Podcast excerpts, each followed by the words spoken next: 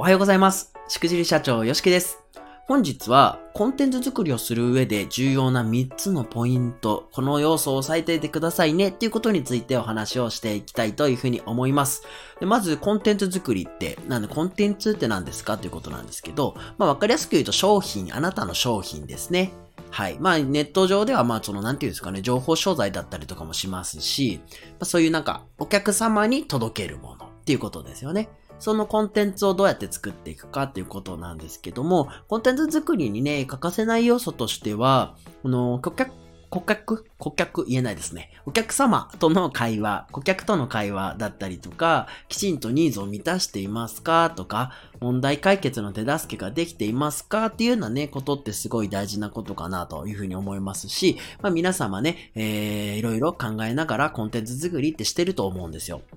で、えっと、一番重要なことっていうのは、あなたのビジネスとかあなたについてもっと知りたいなっていうふうにね、そのコンテンツで思ってくれたらめちゃめちゃ良くないですか？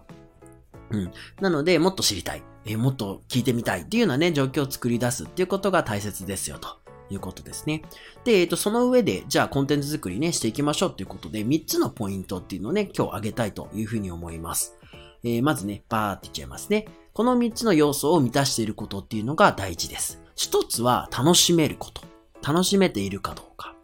2個、学べるかどうか。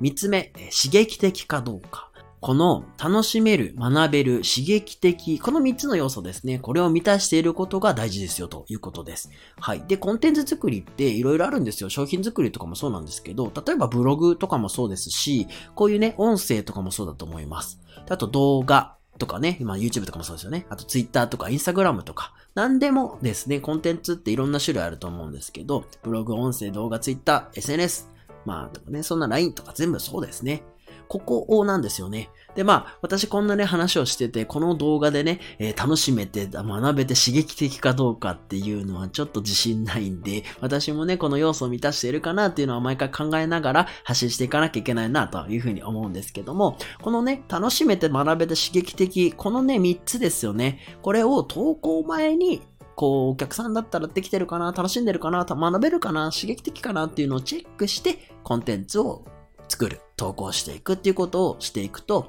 まあ、ぜひあなたのね、ファンになってくれる人とか、あなたに興味を持ってくれる人っていうのは必ず現れますので、ぜひですね、この3つの要素っていうのを常に気にしていただけたら嬉しいなというふうに思います。まあ、例えば学べるだけとか、これって結構あるじゃないですか。私もこの音声もしかしたら2番だけしか当てはまってないかもしれないですよね。刺激的な話か、なんか面白い話ができるように私も今後ね、頑張っていきたいなというふうに思いますので、またぜひお付き合いください。あと楽しめるかどうか。これ楽しめるってまあ笑いだけじゃないと思うんですよ。なんか、心でじわじわ来る楽しさとかね。あ、なんかこの人の話聞いてるの居心地がいいなとか、そういうのも楽しめる要素だったりすると思いますので、この3つの要素ですね。ぜひ、ツイッター書くときでも、ブログ書くときでも、音声配信するときでもですね、考えてみてみると、いいコンテンツっていうのができてくるんじゃないかな。そのいいコンテンツができれば、あなたをもっと知りたい、あなたのビジネスをもっと知りたいっていう人が出てくるんじゃないかなと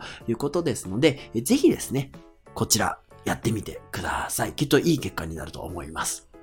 はい、一緒に頑張っていきましょうね。はい、ということで、えー本日も最後までご視聴ありがとうございました。また、えー今日もですね、良い一日をお過ごしください。しくじり社長、よしきでした。